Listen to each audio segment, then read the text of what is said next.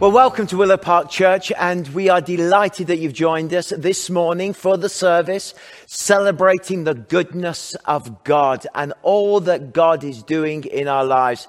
How's it going for you? Things are starting to reopen. We're feeling optimistic. Things are starting to change.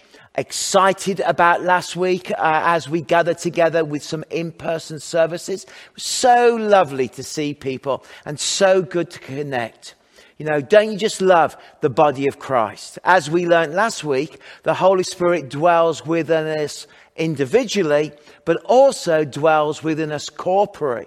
And there is something lovely about the corporate gathering of the church as we connect and as we worship together and as we pray together, as we break bread and do all the wonderful things that make our faith so meaningful at this time. Well, some great news. I'll be mentioning this again and again. Uh, first of all, the Ark is happening in July. So please, if you know youth, if you know teenagers, tell them to go to the website or their parents to book them into ARK. This is exciting. Down at Pines, ARK will be happening. The program's looking amazing. All the activities are fabulous. And I know that some staff members made a trip down just recently and are getting really excited. And we've also got some great surprises down there with the location and with the change. You know, things do change and seasons end and seasons begin. But we know that every time something ends, God births something new. And there are new seasons that are taking place. I wonder about you as well. Are new seasons taking place in your life? Are things changing? Is the Lord speaking to you about how things could be different? Your walk with Him, the closeness of God at work in your life. Well, this whole series, I'm being powered up, really has dealt with some of the key areas of us learning to abide in Christ understanding the ministry and the work of the Holy Spirit and allowing the Holy Spirit to fully consume our lives. What a, what a fabulous thought that He comes to consume our lives. That where we feel weak, where we feel as if we can't cope, that His presence is with us. Remember, His presence sealed us at conversion.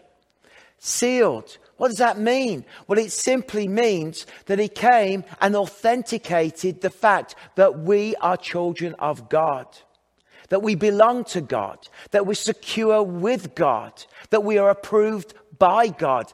What beautiful words, approved. You are approved by God because God has given you the gift of the Holy Spirit in your life. Your faith is authentic because God has given you the gift of the Holy Spirit in your life. He is with you and you're secure. And your future is secure because it is rooted in Jesus. And the seal has come to your heart and said, This individual is a child of God. Anyway, I'm starting to preach, which uh, I always love to do, of course. But really, it's been a blessing. So as we begin our service, let's uh, pray for the Lord's blessing and enjoy the worship. We've got a young worship leader looking forward to this, and I know that you'll be encouraged. Father, thank you for all those that have gathered online this morning. And I pray, Lord, that you will encourage them, that you will lead them, that you will take them on a spiritual journey, and that, Lord, through the ministry of worship and through the ministry of your spoken word, that God, you will come and touch our hearts. You will come and change us. You will come and transform us in some way that we will have confidence to believe that whatever we're facing in life, God is with us. God loves us. God cares for us and he contends for us. We thank you, Jesus, for all that you have achieved for us and the way that you have brought us into the kingdom of God. We ask all this in the precious name of Jesus. Amen. Amen. Okay, let's let's worship. Hello, Willow Park Church. I'm Jared Hannenberg. I'm very happy to be here. We're going to sing a couple songs for you today. I encourage you to worship um, freely, worship the God who loves you.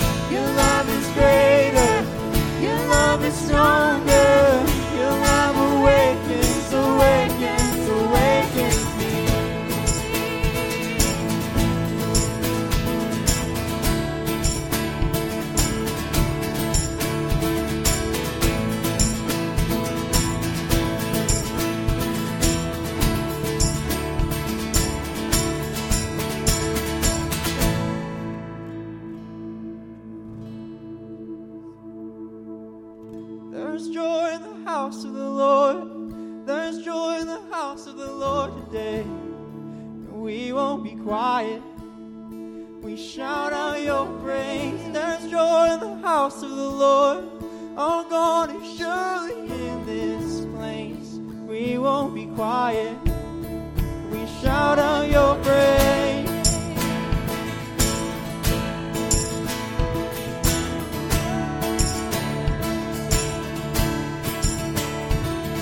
We worship the God who was. We worship the God who is. We worship the God who evermore will be. He opened prison doors. He parted the raging sea. Our God, He holds the victory. There's joy in the house of the Lord.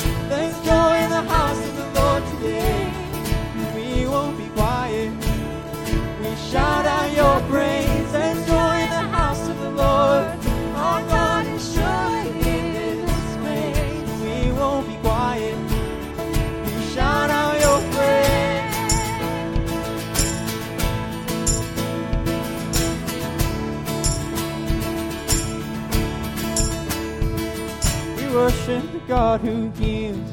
We worship the God who saves. We sing to the God who always makes a way. Cause he hung upon that cross and he rolled the stone away. Our God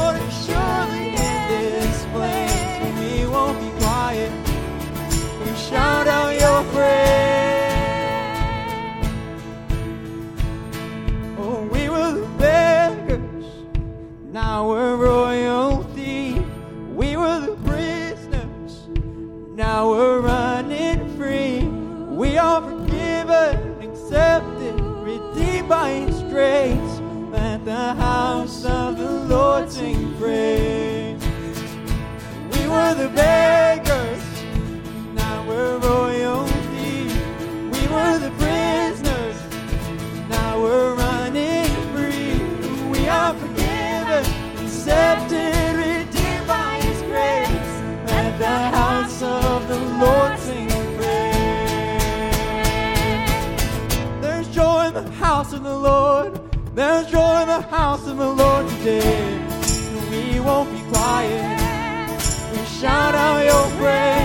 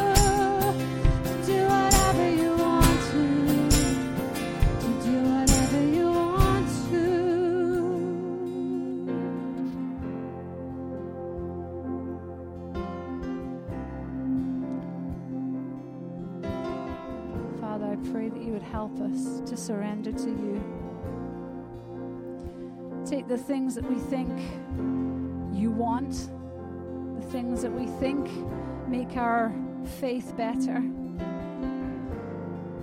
Lord, let's do it your way instead.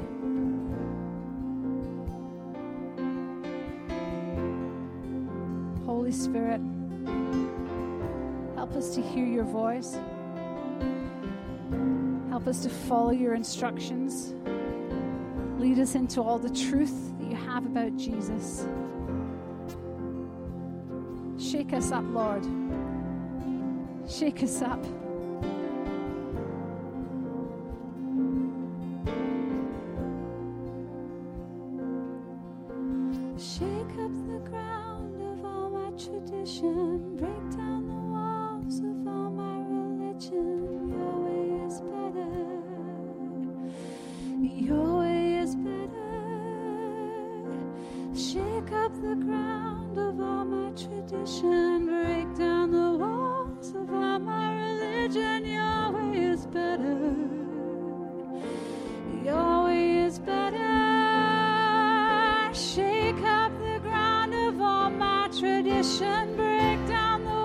Of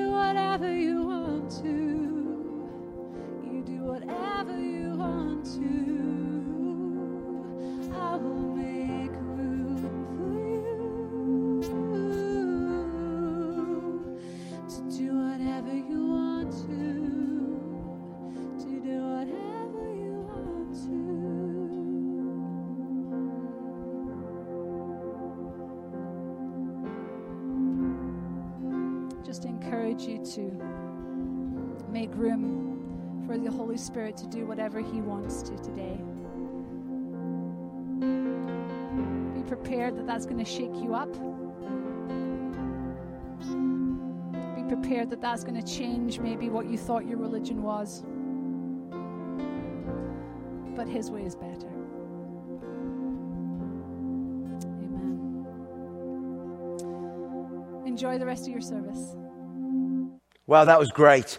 And it's lovely to see uh, Jared leading us in worship. Jared Hannenberg, who has uh, first time on the Willow Park stage to lead worship online. So we're really pleased and excited that our young worship leaders uh, are being used in that way. Fantastic.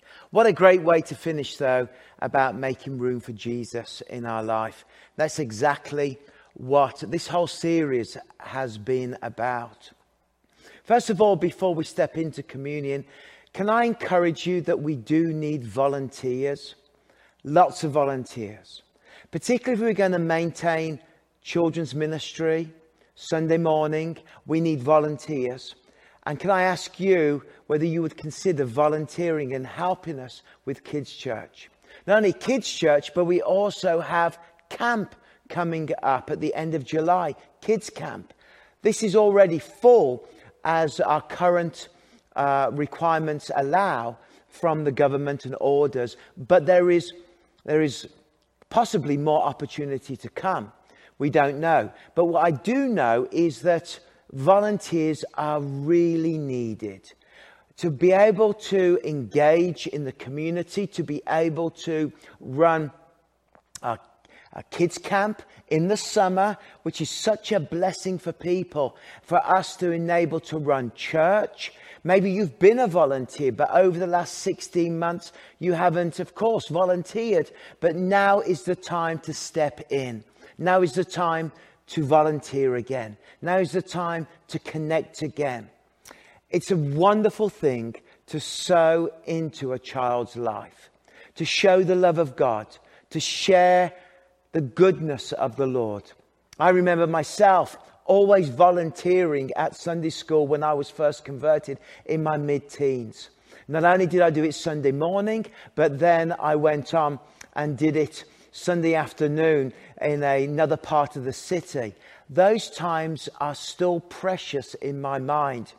And even as Michelle and I talk about Sunday school classes that we have led, uh, often on Instagram or Facebook, we get messages from those children who are no longer children, they're mums and dads, and, and they'll comment and they'll say thank you and they'll say things that are completely out of the blue but really mean a lot.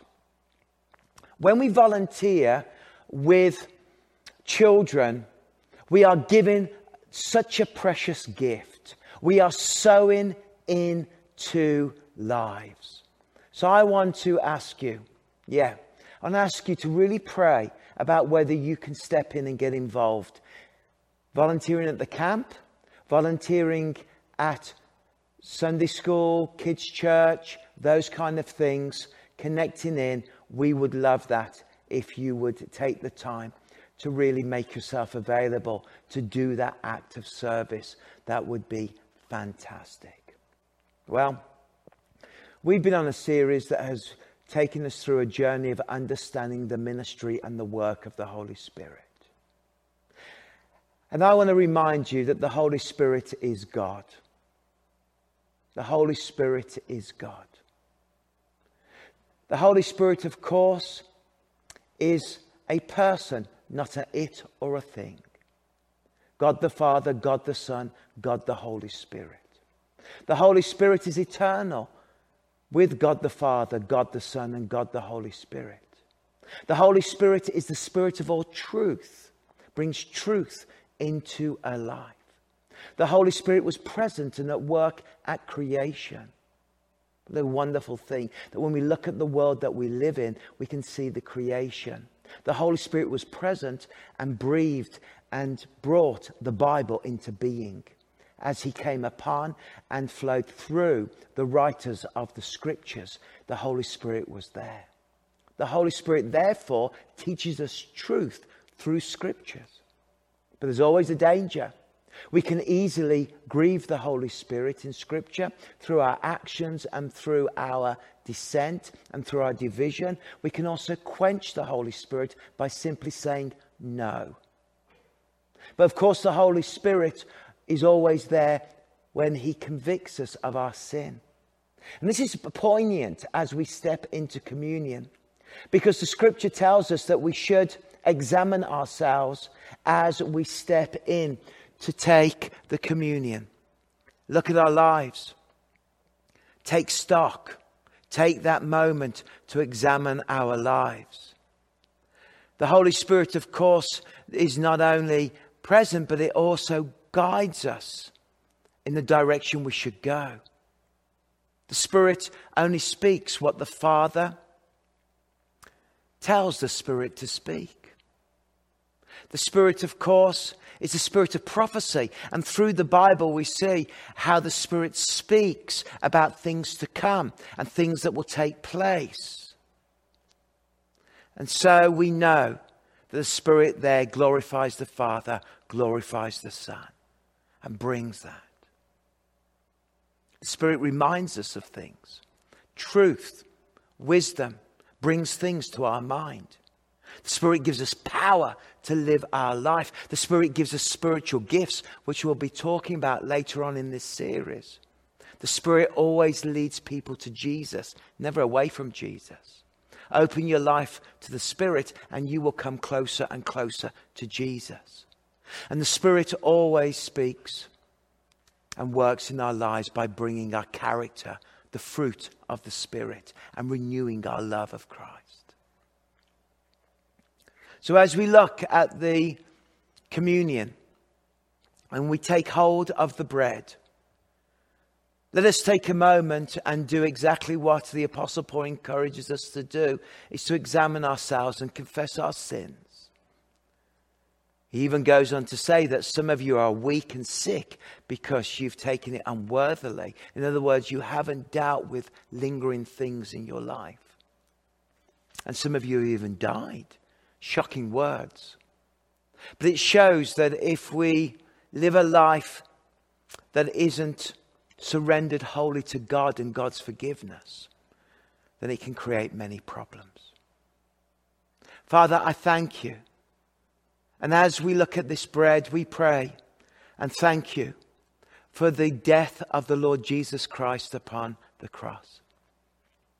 We thank you for the power of Christ that has come to redeem us and to set us free from the burden of sin and to exchange our sinfulness for God's righteousness. Hallelujah. Your body was broken so I can be healed. You paid the price by your body, and you paid the price through your blood to redeem us. And we thank you for the bread and for the juice, the wine, as we celebrate communion now. Dear friends, take the bread, the body of Christ, which is broken for you. Eat it in remembrance of him.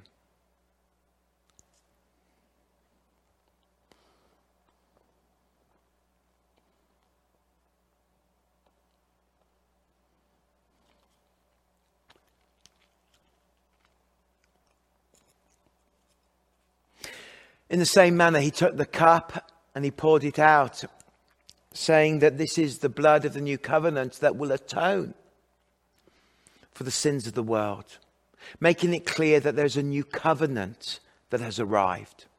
A different covenant from the covenant of Moses, which was the law, but now there is the freedom and forgiveness. The law could never pay the price, the sacrificial system could never deal with the weight of sin. But only the eternal God and his sacrifice can take away the sins of the world.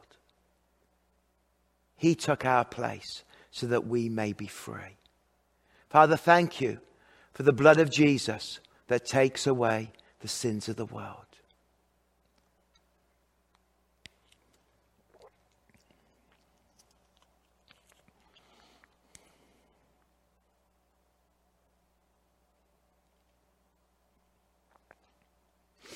Amen. Well, we're going to go over and listen to all that's going on in Willow Park Church right now, so get ready and please be aware. But can I remind you to contact us and to volunteer and get involved in changing lives? Thank you so much. Hello, Willow Park Church. My name is Courtney. Whether you're joining us from church online or one of our dwell gatherings, welcome and here's your family news.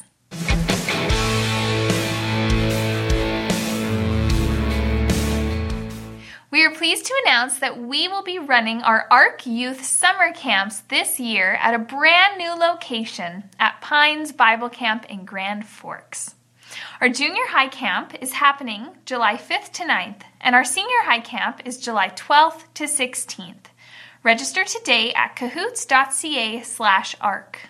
Registration is now open for our in person kids camp happening July 26th to 29th. This half day camp will be lots of fun for kids age 4 to completed grade 4. But that's not all. We're also running a preteen adventure camp for kids who have completed grade 4 or 5. This camp is happening in the afternoons on July 26th to 29th and will include activities at the church as well as an offsite adventure every day. At this time, we are looking for at least 30 more volunteers to help make these camps possible. If you can help, please register as a volunteer on the Kids Camp or Preteen Camp sign up forms on our website. Our Willow Park Church Camp Out is happening July 5th to 16th, and we will have special activities planned for all ages July 9th to 12th. There are some tent sites still available, and just in case you're wondering, tents and trailers are both welcome to park in a tent site. Visit our website to register today as space is limited. We are now offering in person Kids Church at all of our locations. Because Kids Church now coincides with some of our new Dwell services, we will need you to register your kids each week. Visit our website at willowparkchurch.com slash kidschurch for all of the details. Speaking of Kids Church, we are now looking for volunteers at all of our locations. Join the Kids Church team today by signing up at willowparkchurch.com slash kids team. That's all for your family news. Thanks and enjoy your service.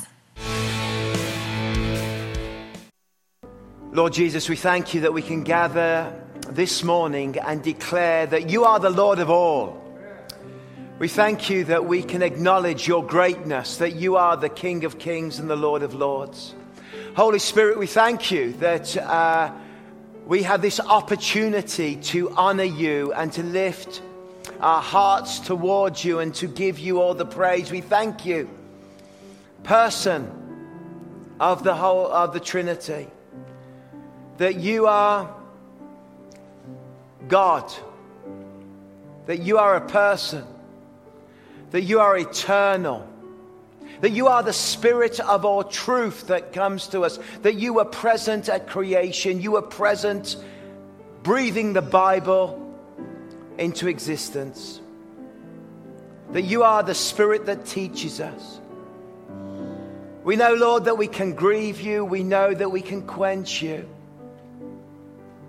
We thank you Holy Spirit, that you come and you convict us clearly of the sin that is in our lives.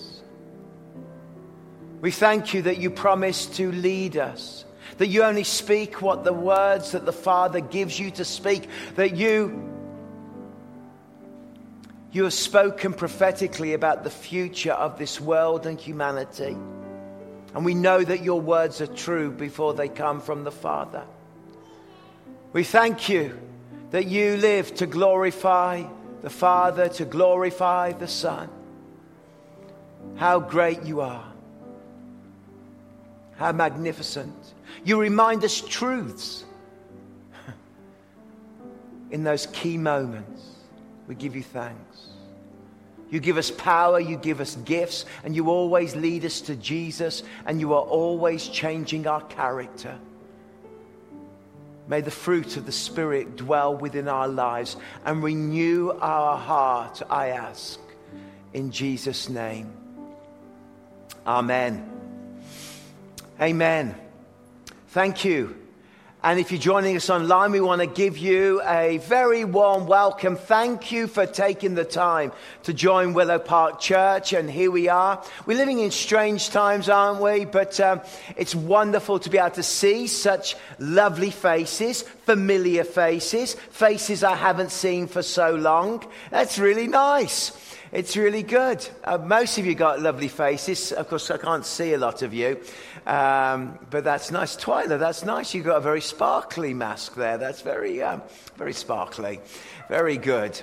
So I love it. And if you're joining us online, wonderful that you're with us. Now, I did get some amazing news this week. I got an email off the headquarters of our denomination. You know, we're part of a denomination, a very accountable bunch we are. And it said that Dr. Bonnie Henry had communicated to all the heads of the denomination and that church will return completely on, drum roll, July 1st. So, what I said. So I don't know how they're going to do it. I guess we're all going to be uh, mask free. Uh, we'll be able to step into this. I mean, uh, the moment I heard this, my heart rate went up a bit, I'll be honest. Because I've, I've lived for 16 months in this weird zone and, and kind of wondering, where is everybody? oh, who are you? Uh, and so on. And yet, and yet we um, will be uh, rebooting, rebuilding, reactivating something re and uh, going back and we'll see how the, um, how the church is doing. So, isn't that great? And I'm happy about that. For all the churches in British Columbia, that we are in that situation and are able to do that. Well, we've been talking about the power of the Spirit within a believer's life. And we've been talking about the fact, even as I prayed about the attributes of God the Holy Spirit. And of course, we've talked about the seal of the Spirit that comes in at conversion. Then not only does the Spirit uh, come close to us, but the Spirit is within us and sealed. Not only do we hear about the Spirit, but we experience the Spirit within our lives. We get the witness of the Holy Spirit at work within us, and that witness is present, and that witness is in our hearts. I mean, I wasn't present when Christ was crucified. I wasn't personally present when he rose from the grave but I believe it without a doubt. That's strange, isn't it? How do I believe it without a doubt? Well, I believe it without a doubt because I have the witness of the Holy Spirit within my heart. And it's the witness that witnesses to my spirit that tells me that it is true. And we are sealed. Remember, I talked about that sealing. It means in the ancient world, a seal was that moment when something was authenticated and said, It is true, it is from the King.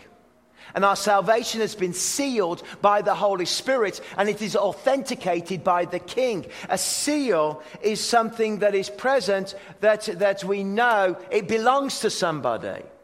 And we belong to the King. We know that a seal is security.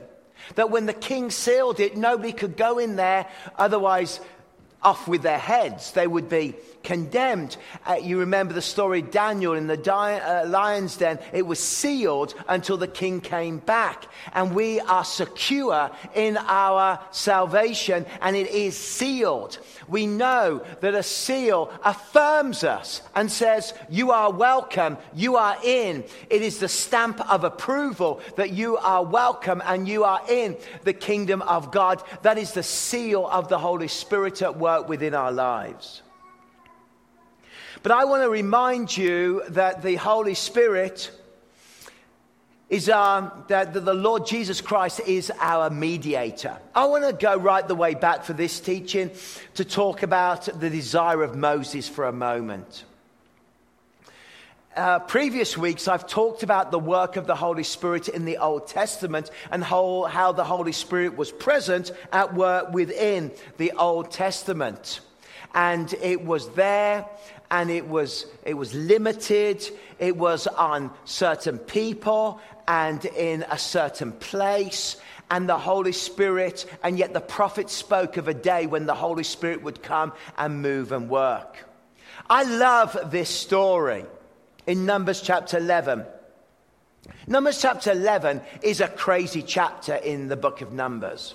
Of course, if you've ever wondered why the book of Numbers exists, um, because when you read, read it, you read lots of numbers and wonder why, and it can be a little bit tedious. Can I tell you the theological reason why number exists? It exists to remind us that God always provides needs. It's a testimony of God's provision. But in the middle of it, in chapter 11, it talks about how the people started to moan, started to groan, started to grumble, started to really start to think about where they'd come from. And they started to say things like this Gosh, life was a lot better in Egypt. Oh, it was so much better. It was so much better when we had leeks to eat, when we had garnish, when we had meat. And what is Moses doing and all of this? And they started moaning and groaning and moaning and groaning and moaning and groaning. Have you ever met Christians moaning and groaning? It's a dangerous thing, you know. But they were moaning and groaning, and Moses was struggling trying to cope with this great amount of people. Um, 600,000 fighting men. He was trying to be able to, to work with them, but he was exhausted. He was coming to the Lord. He, the Lord was getting irritated and angry with the people. And the Lord allowed him to take 70 people and to anoint that 70 people so that they could do the work of Moses. Remember this story. Then the Holy Spirit fell on these 70 people and they started to prophesy. But there were 68 that were with Moses and two of them didn't get to the meeting. I don't know what happened. Maybe their sat nav didn't work or maybe they didn't get their memo to come to the meeting. But there were two people that were still in the camp of the Israelites. The Holy Spirit fell on the 68 and they started to prophesy under the power of God. And the Holy Spirit also fell on these two other guys who were lost somewhere in the camp and they were walking around bringing the good news and prophesying the great things of God because the Spirit had fallen on them. And then Joshua said, Stop them, Moses. These two guys can't just walk around prophesying in the camp. Stop them. And Moses looks at Joshua. It's good to know that young leaders even make mistakes. Are you jealous for my sake? He says. Are you jealous for my sake? I wish that all the Lord's people were prophets and that the Lord would put his spirit on them. You see that verse? Moses, the great prophet, the supernova event of the Old Testament, is speaking, and as he's speaking, he's seeing something in the future, something in the future that would happen. And he says, I wish. I long for, I would love it if the Spirit of God would come on all of God's people. That's what's a game changer. That will change everything. That will make the difference. Why? Because when the Spirit of God is upon you, you're not moaning and groaning about what it was like in Egypt. You're not moaning and groaning about how the leadership is useless. You're not moaning and groaning because you've got no leeks to eat. You are celebrating because the Spirit of God is upon you. So he says to him, not for my sake. But can't you see how the world would be different?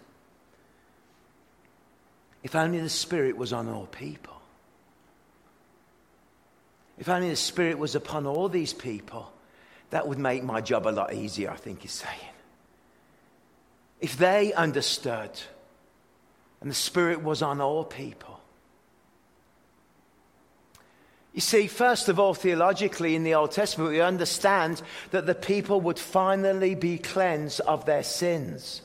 Ezekiel 3 36, verse 25. We know that the prophets were looking forward to the day when God would do something.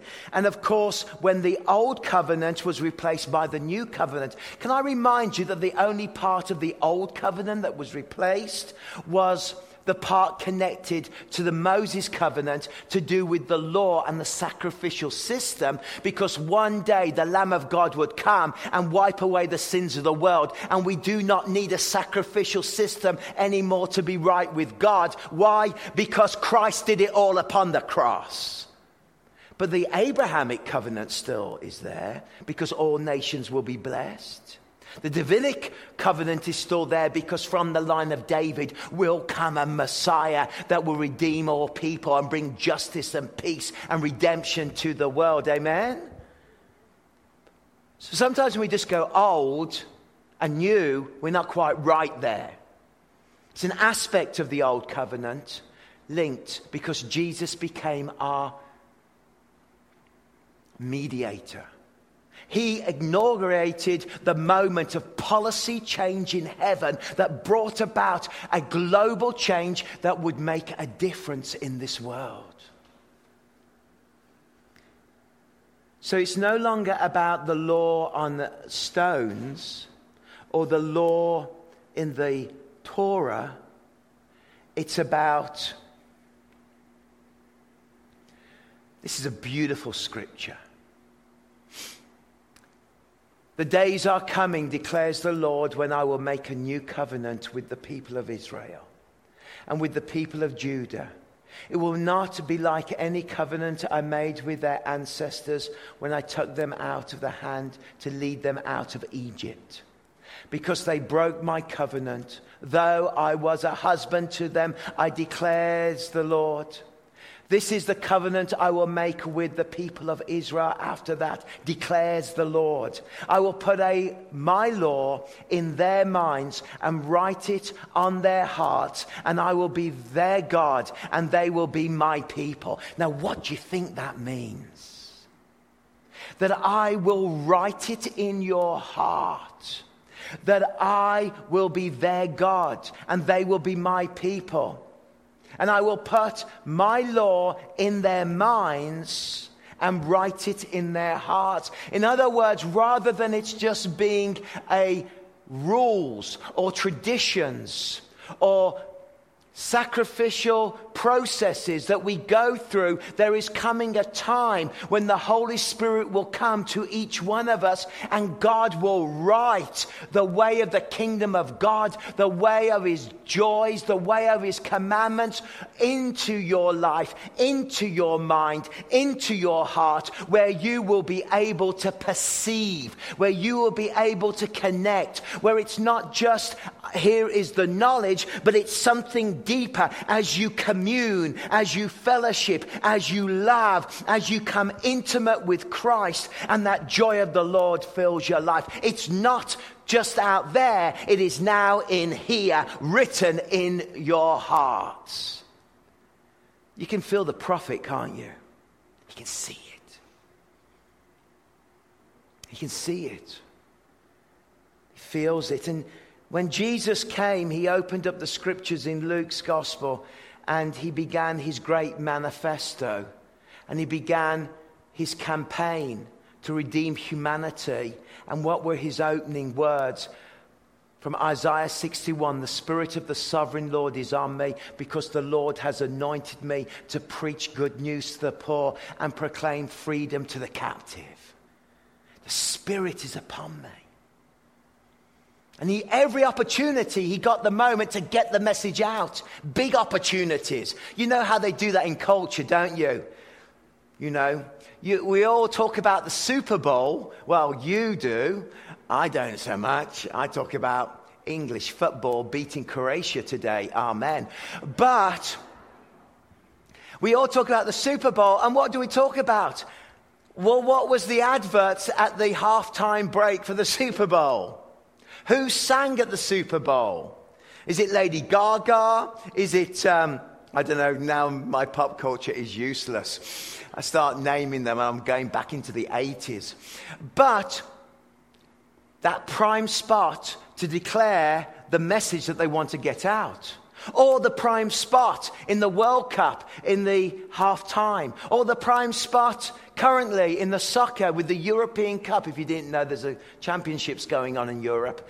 At that prime moment, declaring Jesus took every opportunity because he promised his disciples that they would receive the Spirit and they would minister by the power of the Spirit. And at the Feast of Tabernacles, at the end of September, the beginning of October, when the harvest was brought in, they would celebrate the goodness of God that they had a harvest. They would celebrate the rain that came from the sky and gave God the glory for that. They would build a shelter to remind them of the 40 years that they wandered around the wilderness. And as they wandered around, they had a shelter and a tent, and families build shelters. Jewish families build shelters and they sleep in it to remind themselves that once they were traveling and moving on this great harvest festival of celebrating the pilgrimage where there was a shelter, Jesus stood up and he said, I have come that you may have life, but I have come to give you living waters. Living water within you. He didn't miss it. He spoke about a new living water. They, and the, later on, because the Feast of Tabernacles is when they used to burn torches in the temple. And at the end of the morning, they'd blow out all the torches and all of the lights, and you could smell the burning oil and the smoke in the air. And Jesus said, I am the light of the world. I am. And then at Passover in the spring, he came forward. He said, I, have, I must leave but I am going to send you a helper.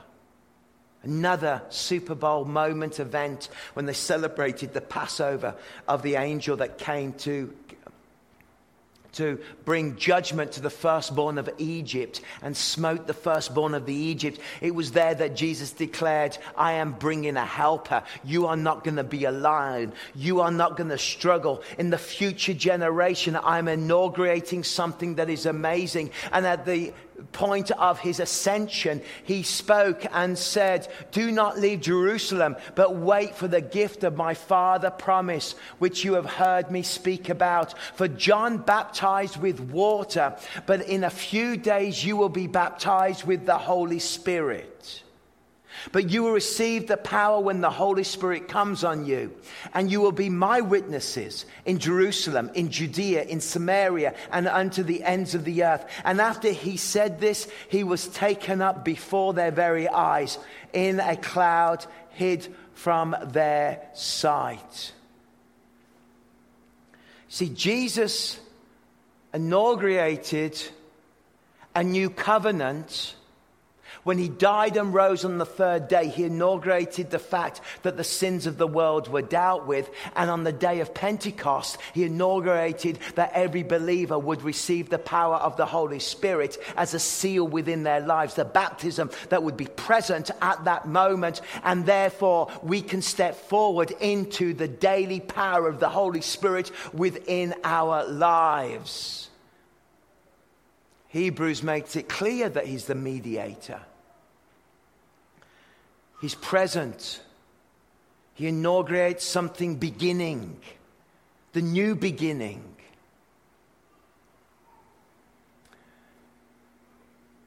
And Jesus is the new covenant mediator who baptizes us in the Holy Spirit. So let's get here now. Then John the Baptist gave this testimony. I saw the Spirit come down from heaven as a dove and remain on him. Have you ever noticed the word remain? You can read this passage a hundred times and not notice the word remain on him. The Holy Spirit remained. Obviously, the Holy Spirit was very comfortable remaining on Jesus. Why? Well, because, of course, he was Son of God. Why? Because there was nothing in Jesus that would offend the Holy Spirit, it remained on him. In his humanity, gave him that power, gave him that strength. It remained on him. The word is used twice, in fact. And I myself did not know him, but the one who sent me to baptize with water told me, The man whom you see the Spirit come down and remain is the one who will baptize you with the Holy Spirit. It wasn't unusual to see the Holy Spirit come down on people and then lift off them, would remain on them and lift off them. Think of Samson. It would remain on him, and then he made a little deal with Delilah, and the Spirit lifted off him. But it would remain on him. What is really interesting here is that the tense of how this is described I saw the Spirit come down from heaven as a dove and remain on him, and I myself did not know him, but the one who sent me to baptize with water told me, The man on whom you see the Spirit come down and remain is the one who will baptize you with the Holy Spirit. The way that the Greek is constructed there is really interesting. Because it is a it is continuously will continuously baptize you with the holy spirit what does that mean? It means that he inaugurates a change of policy, and now, for the time being, for the future events up until this day, that people will receive the Holy Spirit, and Jesus is the giver of the Holy Spirit, and part of his mediation, in the same way that he gives us the ongoing work of forgiveness of sins, he gives us the ongoing presence and power of the Holy Spirit. So when somebody gives their life to Jesus and they repent of his sins, Jesus gives them two gifts. He gives them the forgiveness of sins and he mediates to them the seal and the power of the Holy Spirit. And the way that the, it's constructed is quite simple.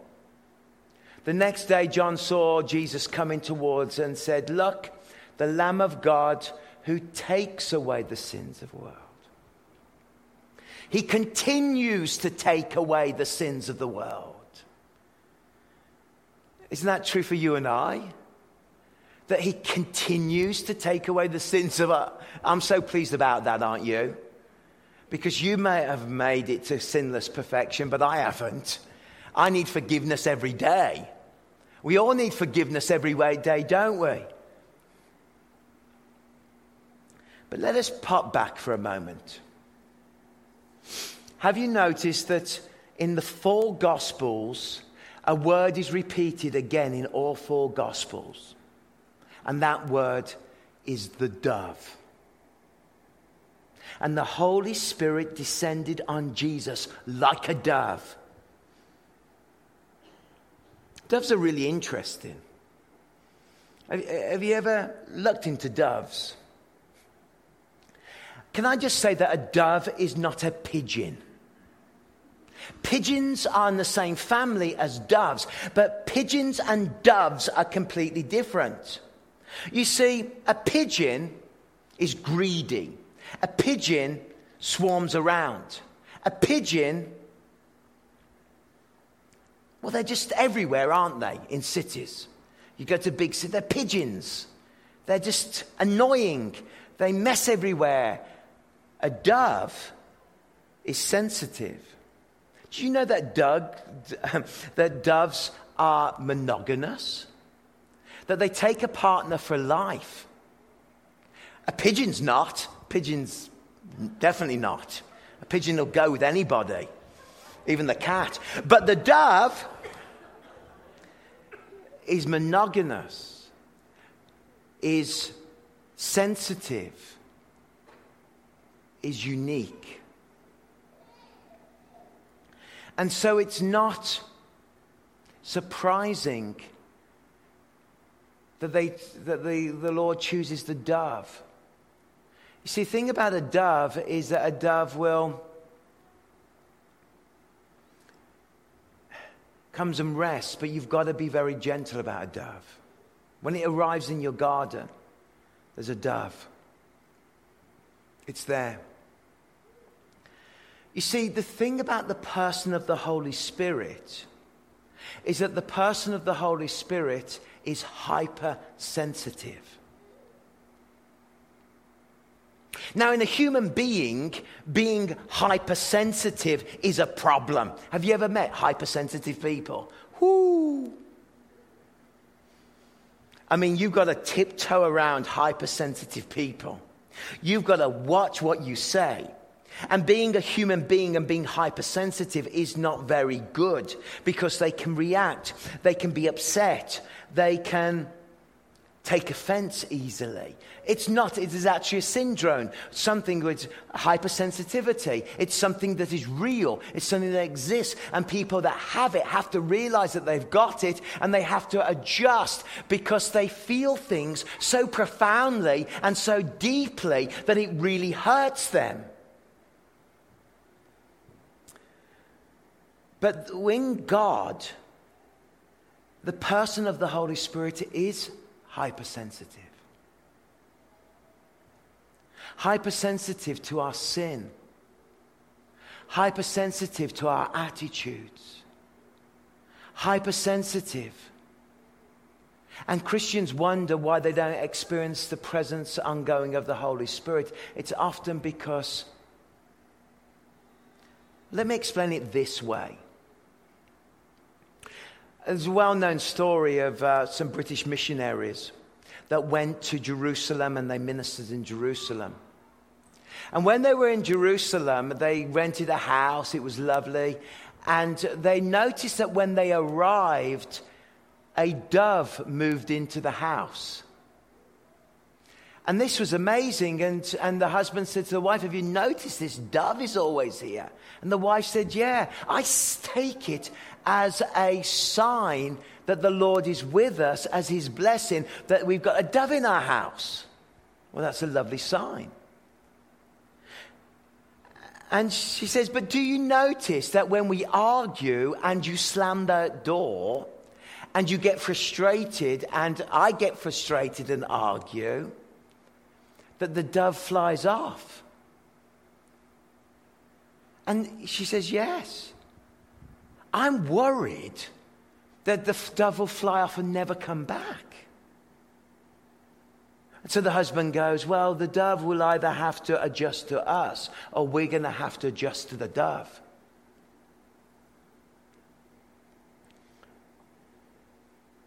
But the point is, the Holy Spirit won't adjust to our misbehavior. We've got to adjust to the dove. Otherwise, the spirit flies off. You say, oh, this is a bit intense, Pastor Phil.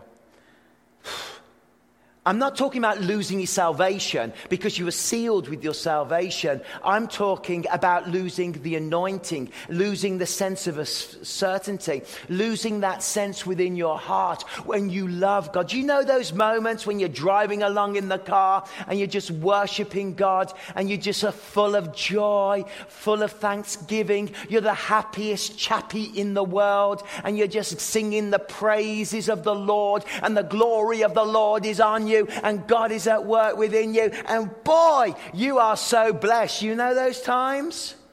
But suddenly those times disappear and you can go for a long time and turn around and realize that I've lost that sweet joy, intimacy of the Lord.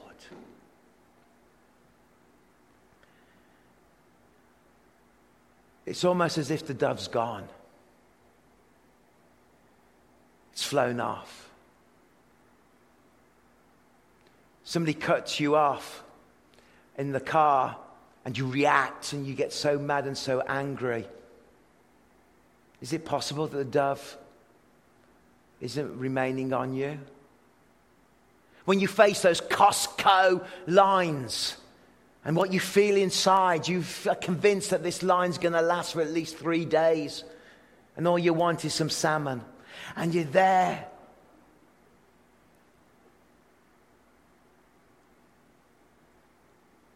I know what it's like. I sometimes have felt the dove fly off me. I know this is hard for you to hear. That I'm not perfect. But I have a little bicker, a little argument with Michelle. You know, oh, I've got to do this, I've got to do that. I'm a bit frustrated. I snap for a moment. Shut the door and the wind catches it and it bangs rather hard. I go to my office, I've got to prepare a sermon, and I can't think of anything, I can't do anything. It's like, oh, this is rubbish, and the day's gone. And I, I go back home and I come in and I just say, I am so sorry. It is my fault. I'm an idiot. Forgive me. Do you know what happens? You go back and carry on preparing your sermon. It's like you've got a personal connection with the power of God, and the sermon is you do more in five minutes than you did in five hours. Why? Because the dove remains on you. Mm, you say, Phil, it makes me a bit nervous because I'm going to have to live my life with an awareness that my actions, my words, my attitudes can grieve the Holy Spirit. And baby, speak the truth. Because it does. Hmm, you say, really?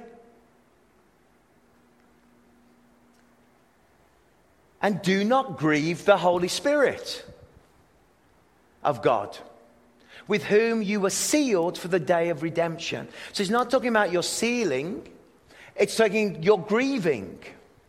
Get rid of all bitterness, rage, anger, brawling, slander, along with every form of malice. Be kind and compassionate to one another. Forgive each other, just as Christ God forgave you. So, how do I keep the dove, the presence of the Holy Spirit at work within my life? I determine to be kind, I determine to be passionate, I determine to forgive one another. I determine to bring forgiveness at the core of my life and live as a person of kindness, a person of forgiveness, a person of grace. But when I allow bitterness to rule me,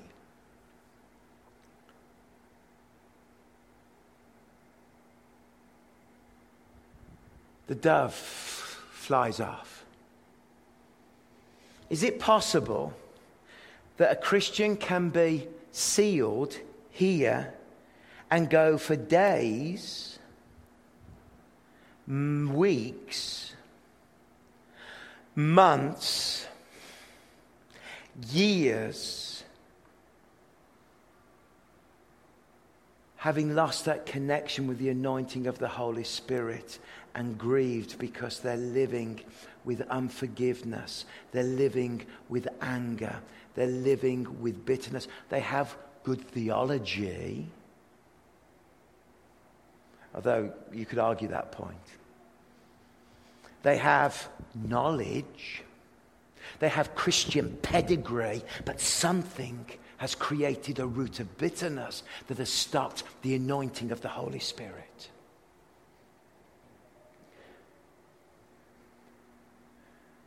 Whereas we've got to determine to be a people that go, okay, somebody's offended me. I choose not to react. I choose, even without them knowing, to forgive. I let it go. Somebody has offended me. I choose to not intimidate them by my words and my actions. I choose not to be rude and ignorant or ignore them. They've offended me, yes, but I've chosen to not act in a way of offense. And when I'm around them, you know how people that you've upset, and when you're around them, they really string it out and they sort of intimidate you by their attitude? Honestly, that kind of behavior, whew, the Holy Spirit goes. He's hypersensitive. I choose that when somebody offends me and hurts me, I choose to forgive. As Christ hung upon the cross, he said, Father, forgive them, for they do not know what they do. I choose to do that. I choose not to rub it in their faces when they failed me. You know how we like to do that? Ooh, oh, mate, you let me down. Ooh, Oh, there. Oh, let me just remind you what a complete failure you are. Oh, oh. Do you, have you not read the story of Joseph? He could have rubbed it in the face of his brothers, but he turned away and wept and came back and blessed them. He blessed them. We love to rub it in people's faces. This has to be our daily practice. This has to, we have to be prepared to bless people, even when they've created bitterness. Bless them, bless them, bless them.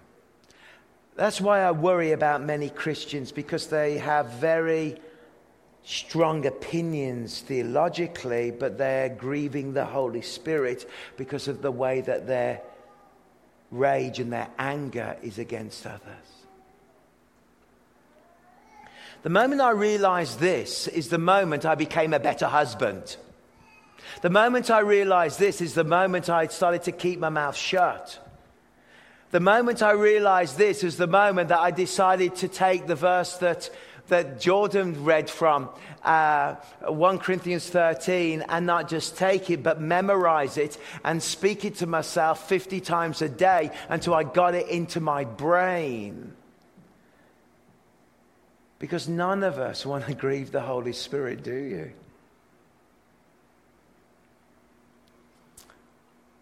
But the beauty is, is that He comes and fills us and is with us and strengthens us. Let's finish here. Repent and be baptized, every one of you, in the name of Jesus Christ for the forgiveness of sins. He's now the mediator. And you will receive the gift of the Holy Spirit. Jesus mediates the forgiveness of sins going forward into his return. He mediates the work of the Holy Spirit and seal until he returns.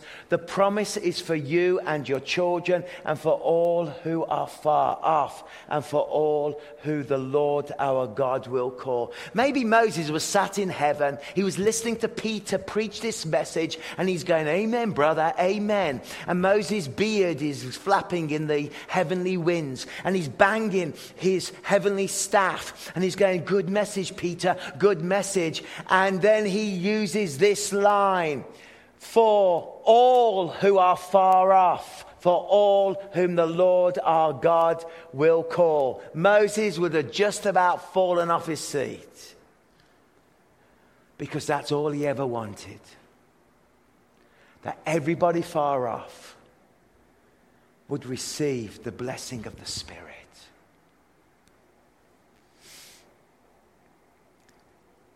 So, what do you do with this?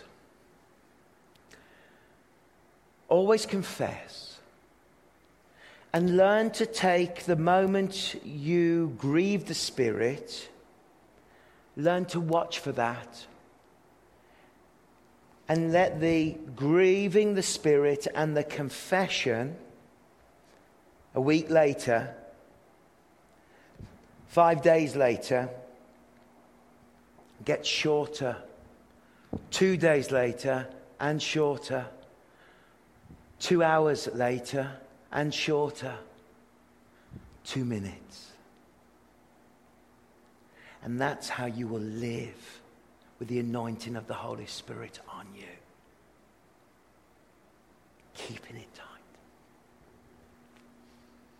Hallelujah. He'll give you that power. So confess eagerly. And when you feel it fly off, and you feel the wind as the bird flies off, fall on your knees and repent. And you'll see your life transformed. You'll see the Lord work in you. Father, thank you for all of your goodness. And thank you that we're here in the house. We're able to celebrate the goodness of God we're able to think about the wonders of having a spirit filled life. And so, Father, I pray that you will bless each one of us and give us the courage to do the inventory of the heart, confess the grievances that we have, and to bring forgiveness and joy in our lives. We pray for family members and loved ones who are living in offense. Life's tough. This goes in all kinds of different ways, all kinds of moving parts that collide and crash. But, friends, the way of forgiveness is the way to move forward. Father, help us to live that way, I ask. In Jesus' name. Amen. Let's stand together.